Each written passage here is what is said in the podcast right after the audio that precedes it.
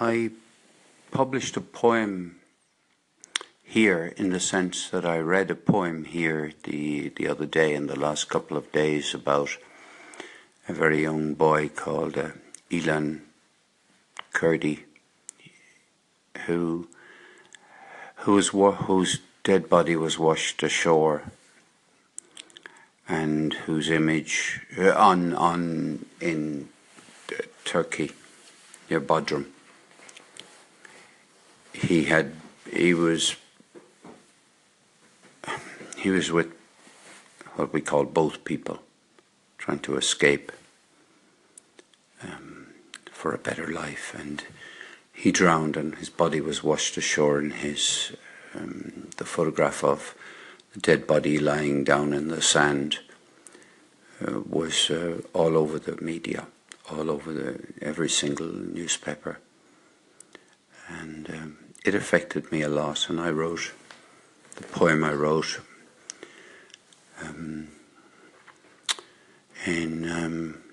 To mark the event. And I've written a number of poems. I wrote one after the massacre of the cartoonist at Charlie Hebdo in Paris. I wrote one after the massacre of people walking along the Promenade des Anglais in Nice. I wrote one after the massacre in Brussels. I've written a number, and I've written others as well. But I've been a bit blind. I've been a bit blind, and the next message that I want to play here, put in the public domain here, from Svi, has made me aware of part of my blindness. I'm blind to a whole lot of things, but this is about some other people who have been massacred as well. And it's no good me saying, I can't write poems as a result of every massacre that has taken place in the world. Massacre of the innocents.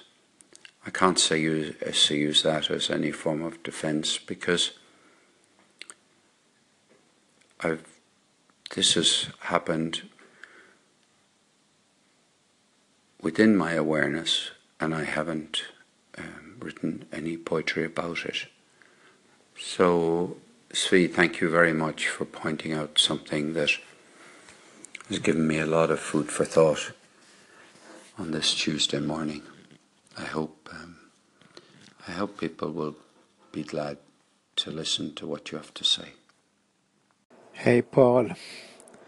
I listened with great interest to your poem to Alan, I forget his last name, and I'm always puzzled by leaving out Israel from the list of countries, places that suffered terror, maybe more than any other place. People who have been murdered when they went to celebrate Passover, people who got up on buses, children on their way to school, murdered, blown into the air. None of that leaves any impact on no one. But when it happens, Nice, Brussels, everybody seems to care. Oh, hi, Paul. I think I want to add to my previous call to you. As I see it, it is the media that does not give a single minute to the terror attacks that take place in Israel. And just because they don't do it, really it's hard to know about them. And once it's hard to know about them, it's obviously not possible to talk about them.